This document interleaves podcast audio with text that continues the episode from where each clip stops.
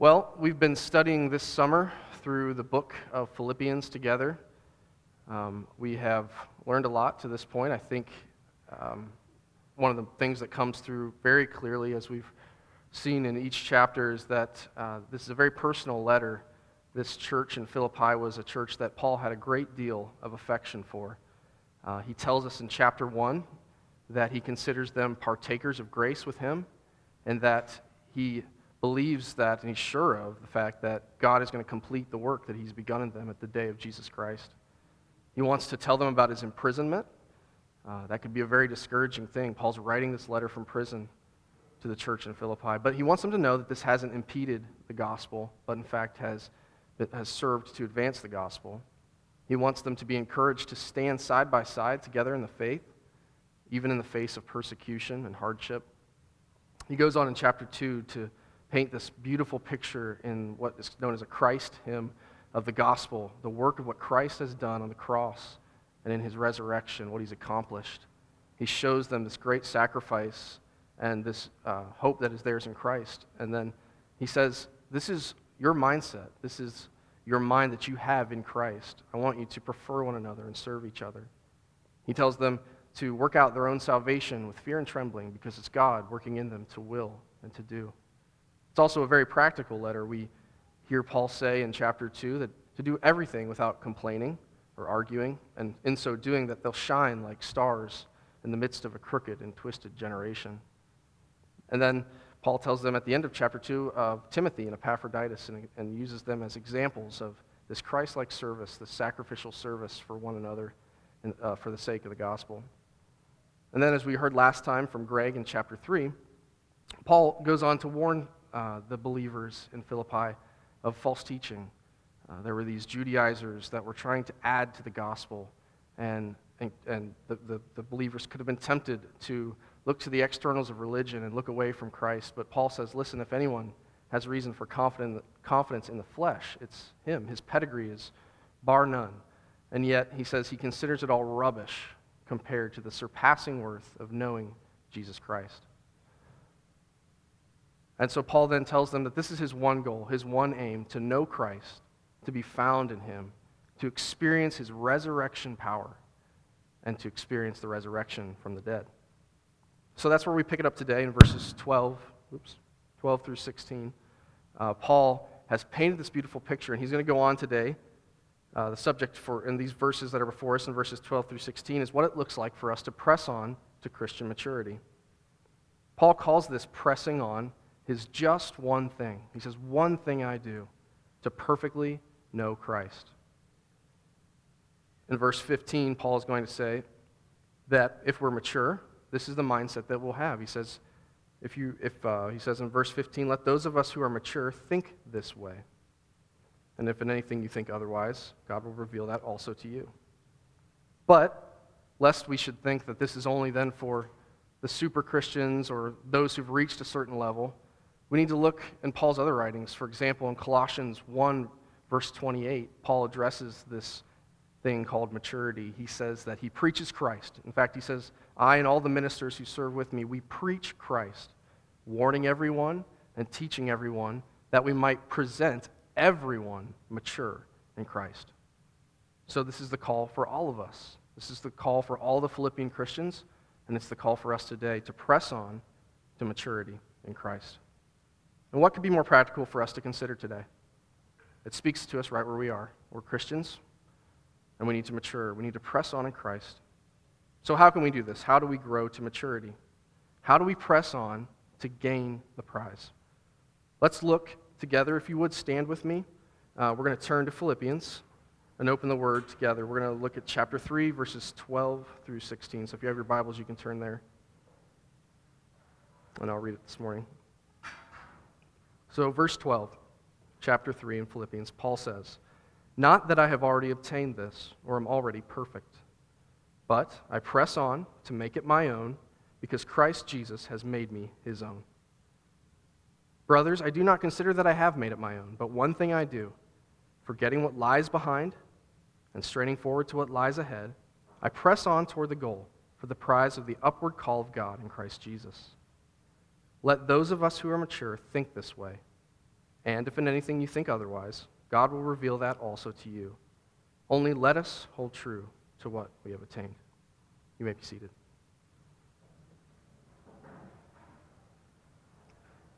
So, in verses 12 through 14, I think what Paul does is he lays out a certain mindset for us.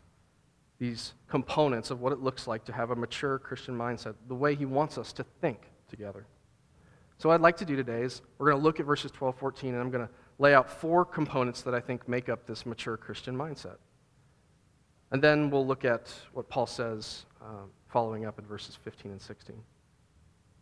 So, the first thing, as we approach the verse 12, we see that Paul says, Not that I have already obtained this or am already perfect. Paul says he hasn't arrived.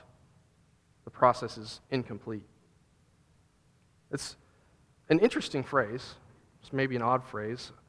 I wonder if the Philippian believers, I doubt they were really thinking that Paul had attained the resurrection. If you look back in verse 11, Paul says that by any means I might attain the resurrection from the dead. And then in verse 12, I've not obtained this. I'm not perfect. And then surely we don't talk this way. We don't go around concerned whether one another has reached perfection or attained the resurrection from the dead. So what's Paul doing here? Well, I think he's doing a couple things. I think, first of all, he's addressing a potential error. And and then, secondly, I think he's trying to encourage the believers. One, or the first thing, um, as we learned last time from Greg, there were these Judaizers, these uh, false teachers who were trying to add to the gospel. They were trying to add to the work of Christ. And the, the they, uh, Philippian believers may have been tempted to think that they hadn't reached a high enough status that they, uh, or that they could reach perfection. And Paul wants to, to put that aside. He quickly and swiftly does away with this. I mean, it could be a discouraging thing to think that here they are trusting Christ, partnering in the gospel, and yet there are these other Judaizers who are telling them, that's not enough. You need to do these works. You need to participate in these external practices of religion, um, food laws, circumcision, things like that, in order to really gain the prize. But Paul says, I'm not perfect. Paul says, I'm like you. I'm a Christian on the journey. I face frustration, I battle sin, I face discouragement and despair. I think even here in the letter to the Philippians, we see this. In chapter 1, Paul says, Am I going to live? Am I going to die? He's facing death. Potentially. Uh, he doesn't know. And then in chapter 2, when he talks about Timothy, he says, I have no one like him who will be genuinely concerned for your interest. They all pursue their own interests, not the interests of Christ. And you can sense a, a, a bit of discouragement. And so Paul is still on the journey with us. He knows that we are still in the throes of it. But how encouraging for the Philippian believers to know that the great apostle Paul, who had accomplished so much for the gospel, who had planted churches and was constantly on mission, could say that he's still in process. He's still growing to maturity. Paul wanted the Philippian believers to understand that the work of Christ was complete. He had said this just previously in the section before when he says that righteousness is found only in Jesus Christ and in his work on the cross and in the resurrection. Nothing can be added to that. It's final, it's complete. Our justification has been purchased and declared. We are declared righteous in the sight of Jesus Christ, or in the sight of God if we belong to Jesus Christ. Yet, the work of Christ in us, applying this redemption to us, forming the likeness of Christ in us is still in process. It's incomplete. Paul says this very early on in this letter in verse 6 of chapter 1. He says, we, I referenced it earlier, I'm sure of this, that he who began a good work in you will be faithful to bring it to completion at the day of Jesus Christ. So it's not complete. He's going to complete it. And he even tells us when it's going to happen at the day of Christ, when Christ returns. More on that a little bit later. Perhaps, like me, at times you're frustrated with your current level of Christian maturity. It is not as high as you'd hoped. Maybe you find this process of sanctification, of growing in Christ, if you belong to Christ this morning, frustrating at times, slow, slower than you'd like. I know I do. Harder, maybe even at times painful. Maybe you feel a failure you haven't got your life together the way that you'd like, or maybe you feel you don't read your Bible enough. But Paul's words to us are encouraging this morning. We haven't been perfected. We haven't arrived. Neither is Paul in this passage to the Philippians. So, this is the first component of the mature mindset that we are called to. We have not arrived. The process is incomplete, but the promise of completion is sure. The second thing I think we see in multiple places in verses 12, 13, and 14, Paul says the second component here is we press on to gain the prize. He says in verse 12, after saying, I'm not obtained this, I'm not perfect, but I press on to make it my own because Christ Jesus has made me his own. And he says in verse 13, forgetting what lies behind, straining forward to what lies ahead. And then in verse 14, I press on toward the goal for the prize of the upward call of God in Christ Jesus. This idea of pressing on, of straining ahead, you can sense it in, the, in these verses. It's palpable that Paul is yearning to mature. He's yearning to know Christ better and to reach the end. He wants to know Christ perfectly and to experience, as he said again in verses 10 and 11, this resurrection life in Christ that's going to be ours at the return of Christ. So, what does this look like, this pressing on? I think Jesus gives us a picture of this in Luke chapter 9. Jesus is in the, in the midst of his ministry, and there are many people that are coming up to him that want to follow him. And they're saying, Jesus, I'll follow you. Or Jesus will call them and say, Come, follow me. And they say, Yes, I'll follow you, Jesus. But, but, I need to take care of this business deal, or I've got this family concern I've got to deal with first. Then I'll follow you, Christ. And Jesus says at the end in verse 62 Anyone who sets their hand to the plow and looks back is not worthy of the kingdom. These are startling words. These, are, these strike us, I think, right where we are. What does Paul mean? What does Jesus mean? It made me think of a story. I, when I was younger, I, um, I grew up on a small farm, and my grandfather was a farmer uh, pretty much all his life. And on our farm, we had this big front yard, beautiful front yard. It was longer than a football field. Uh, and Grandpa loved to have nice straight lines back and forth down this. It looked like a golf course, right?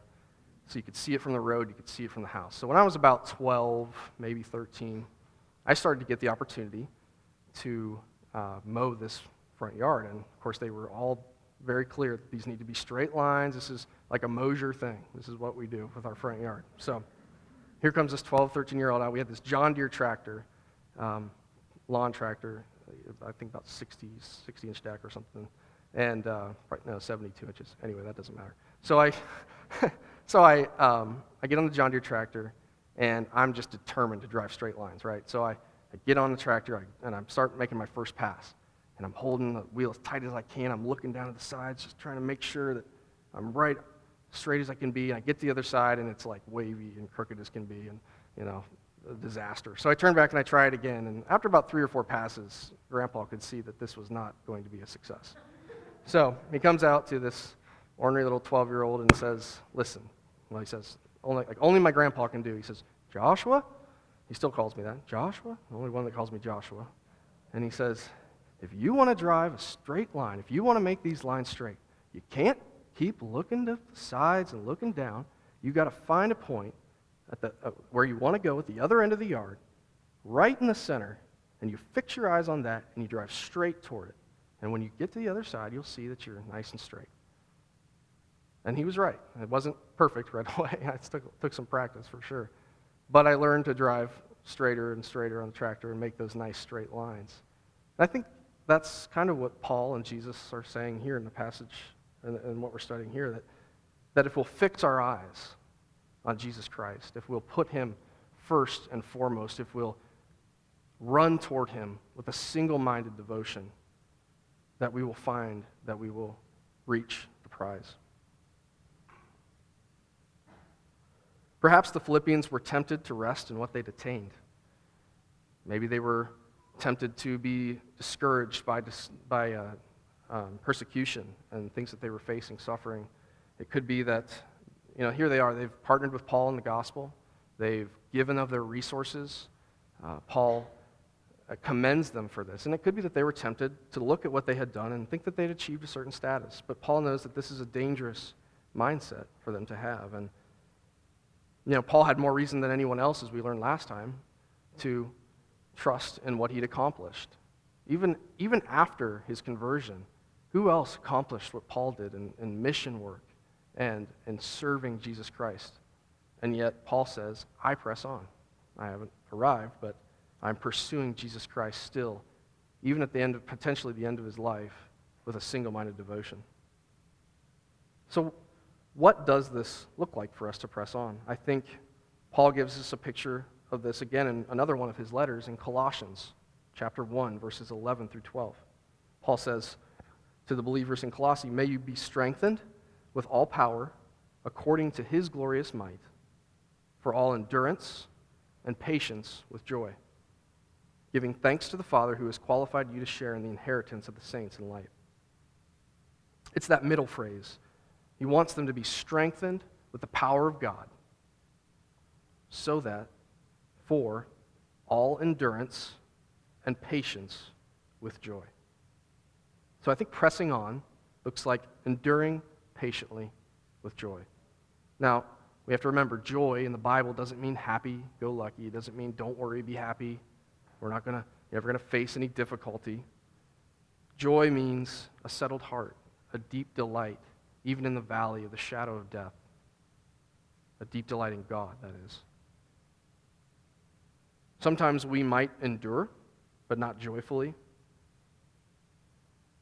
Sometimes we might be joyful, but not patient. It's hard to endure patiently with joy. I think of Monday morning, going back to work, thinking, doing this to the glory of Jesus Christ. I might endure, but do I do it joyfully? Is my settled confidence in Christ, my deep delight in the Lord as I do that? Or maybe for a busy mom with lots of things to do and diapers to change and feeling like your voice is never heeded throughout the day. It can be hard to endure that joyfully, but our call is that even in these things, even in the mundane things of life, our focus is to be on Jesus Christ because the promise is that He's going to complete the work even through these small things if we will focus on Christ and press on to know Him. So, this is the second component of the mature Christian mindset that we are called to today. We press on to gain the prize. We press on, enduring patiently with joy. So, how do we press on? What is the strength behind this pressing on? I think the next two components that make up uh, Numbers 3 and 4 show us what this looks like. If we look in verse 12b, Paul wants to address it right away. He says that he presses on to make it his own because Christ has made him his own. Christ has taken hold of him and made him his, and this enables him to press on. He uses this word that could be translated take hold of or apprehend. I've never been apprehended by the law, so I don't know what that's like. I guess you lose your rights and privileges. You're placed under this different authority. Um, your life is no longer your own. I think the closest thing I know what it's like that I've ever experienced to being apprehended was when I met my wife. I was a, I was a um, scrawny 16-year-old sophomore, or 15-year-old sophomore, high school sophomore, and I walked into the room, and there sat this beautiful blonde senior that I had no shot with whatsoever. And immediately I was captured, I was captivated, I was taken hold of. And my one aim from that point on was to pursue her, to get to know her, and to see if I could apprehend her affections for me. But I was already done for. I had been captured. And Paul has a similar story to this in Acts chapter 9. He says, um, there's a story that Luke tells us in Acts chapter 9 of Paul, who was then Saul on the Damascus Road. Most of you, I'm sure, know this story. That Saul is traveling with papers in hand to throw Christians in prison he is determined to persecute the church of Jesus Christ. And a bright light shines from heaven, blinds him, knocks him to the ground, and says, Saul, Saul, why do you persecute me? And Saul's brilliant answer, Who are you? Who are you? And the answer comes, I'm Jesus, whom you are persecuting. From that point on, Saul, Paul, belongs to Jesus Christ. He is made, uh, he's Jesus' man. From that point on, he's a servant Jesus sought Paul when he was a stranger. Paul is captured by Christ. Paul wasn't pursuing Jesus. Jesus came and found him, took hold of him, and made him his. The mature mindset says, I am not my own. I don't belong to myself. I belong to my faithful Savior, Jesus Christ. I'm his servant. And this is our only hope in the face of present struggle. That may seem strange at first, but our only hope in the face of what lies ahead of us is that Christ has taken hold of us. So, how does this help us press on? There's an old Christian creed that I think captures it really well. It's called the Heidelberg Catechism, series of questions and answers to teach the scriptures. And the very first question, in a list of many, the very first question of the catechism goes like this What is your only comfort in life and in death?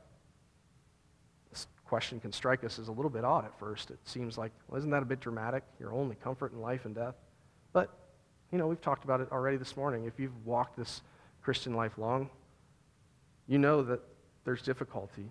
I mean, we see it everywhere around us, and at times it can be hard to know how we're going to face next week, next year.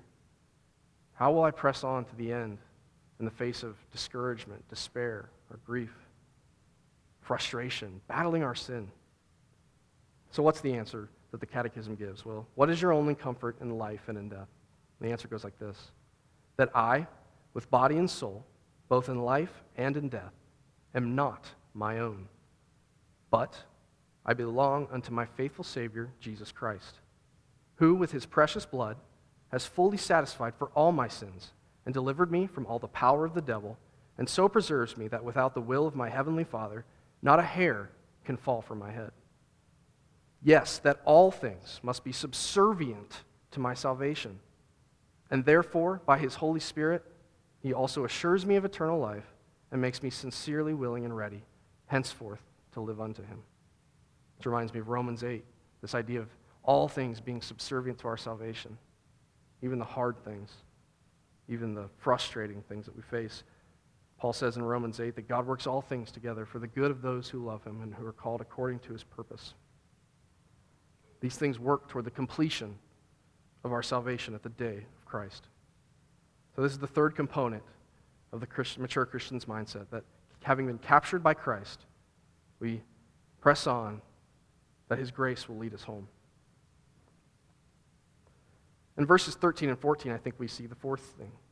Paul says, Brothers, I do not consider that I have made it my own, but one thing I do, forgetting what lies behind and straining forward to what lies ahead, and here it is I press on toward the goal for the prize of the upward call of God in Christ Jesus. The prize of the upward call of God in Christ Jesus. There's a goal, there's a prize for us, there's a hope. We press on in hope of gaining this prize, this resurrection. Paul strains forward with everything he has to reach this goal of resurrection life. He talks about, again in verse uh, 10, the section before us, of experiencing the resurrection power of Christ. Paul is referring here to the return of Christ, when believers will be raised in glory, will be, believers will be perfected and declared not guilty, and experience the resurrection power of Jesus Christ. The Apostle John gives us a beautiful picture of this in his letter later in the New Testament to one of the churches in 1 John.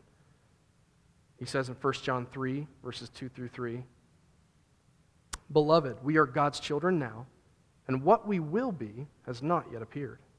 But we know that when He appears, Jesus, when He appears, we shall be like Him, because we shall see Him as He is. And everyone who thus hopes in Him purifies himself as He is pure. This is our hope. This is the hope that we have, the prize that at the end, at the return of Christ, seeing Christ will transform us into resurrected beings. Right now, we walk by faith, but then by sight. Notice also in verse 14, this is a very important point, I think. He says, Paul says, that this upward call, this beckoning onward to maturity, to growth, to the end, comes to us in Christ Jesus. A little phrase at the very end of verse 14 in Christ Jesus. The call of God, in upward call of God in Christ Jesus. This is a distinctively Christian call. And it gives us a distinctively Christian mindset. It gives us a heavenward mindset. It causes us to want to look to what's ahead, the promise that is ours in Christ, the hope that we have. It calls us to consider the work that God's doing in our midst and on mission for the sake of the gospel throughout the world. It says, even now, we purify ourselves as he is pure, the passage in 1 John says.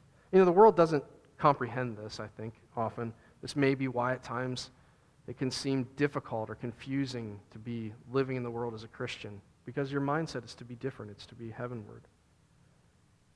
But even now, as we purify ourselves, because he is pure, we see that the work of the Spirit is at work within us. If you're a Christian, you have the Holy Spirit, and he's at work transforming you even now calling you, beckoning you onward to maturity in Christ, to press on in Christ. And this hope is yours. Beckons us onward to the finish line. And like a runner, Paul uses some language here that reminds us of running or, or a race. Like a runner, we, we strain ahead to gain it. We press on because the prize, the final prize, still lies ahead. The goal is still ahead. So we fix our eyes and we run the race to the end. So, this is the fourth component then of the mature mindset that we press on in hope of gaining the prize resurrection life. Paul goes on in verses 15 and 16 to say very simply, let those of us who are mature think like this. And remember, as we learned in Colossians 1, verse 28, that Paul wants every Christian to be presented mature in Christ.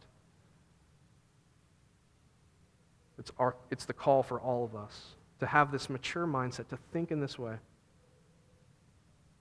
He says, uh, just to review those points, to think that, to realize we, we haven't yet arrived. We're not perfect. It's not just a throw, throwaway phrase. You know, we use that sometime in our current culture. Well, I'm not perfect. It's an excuse to do something wrong. That's not what Paul's saying here. But he wants us to see with discernment, with an honest look at our own lives, that we still must continue to hold fast to Jesus Christ.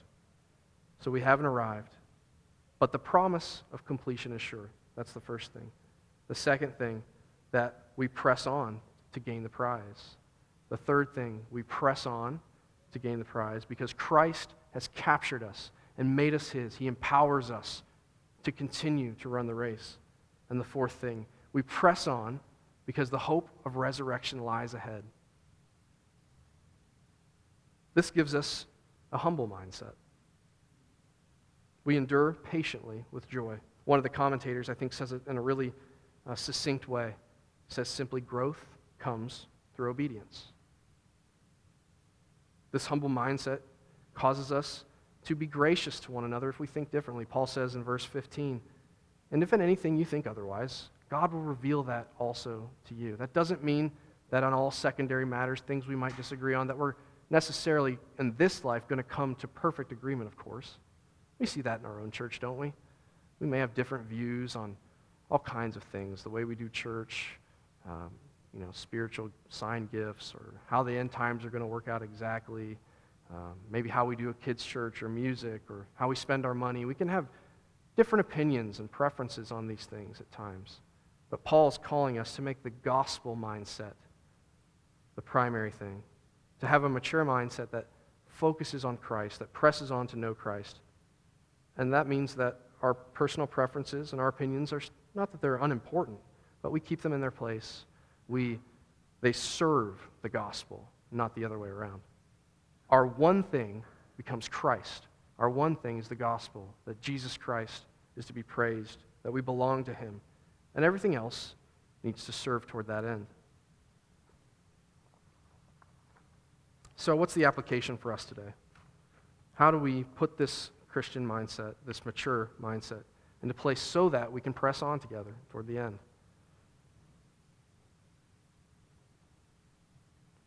I love you guys, and I want to press on with you to the end together. So, some points of application. The first thing, we need to trust that Christ has made us his own. That might seem really simple. Trusting that Christ has made us his. But I think we all at times might struggle to believe this. I know at times you can face doubt or discouragement. As, do I really belong to Christ? Let me ask it this way Are you trying to make Christ your own so that he will make you his own? say that again. Are you trying to take hold of Christ so that Christ will take hold of you? Because that gets it backwards from what Paul says here. And the order is critical. Yes, we press on to make Christ our own, to know Christ with a single minded pursuit, but we press on because Christ has already captured us and made us his. Maybe you feel at times that your faith is weak, it ebbs and flows in the way that you experience it. Uh, situations, emotions can cause us at times to feel that less convinced of our own faith. But even a weak faith, even the moments of, in the moments of weakness, our faith grasps a strong Savior. And He does not break a bruised reed, as the New Testament tells us, the Gospels tell us, or quench the smoldering wick. No, He delights to save you this morning. His bond of union is sure. As He's made you, your, made you His own, that's what we call union with Christ. He's united Himself to you. See, we unite ourselves to Christ in faith. And our bond can seem, and our personal experience of it, and our subjective experience, to ebb and flow, like I said earlier, with our, whether it's our emotions or the situations we face. But Christ unites himself to us by, by his Spirit. This is a strong and sure bond. It doesn't ebb and flow. It remains the same. And it's a seal until the day of Christ. Think of it like this think of a young child who falls asleep. I'm thinking of a very small child, uh, you know, a toddler, who falls asleep in the car on the way home.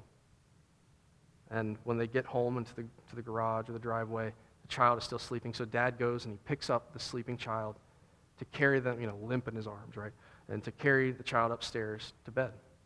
And walking up the stairs, a little bounce, and the child stirs awake and doesn't know where they're at. They feel scared. They're, Am I going to fall? And they hold on to their father. They cling fast to daddy. But they find what? That dad was holding on to them already, and they were never in danger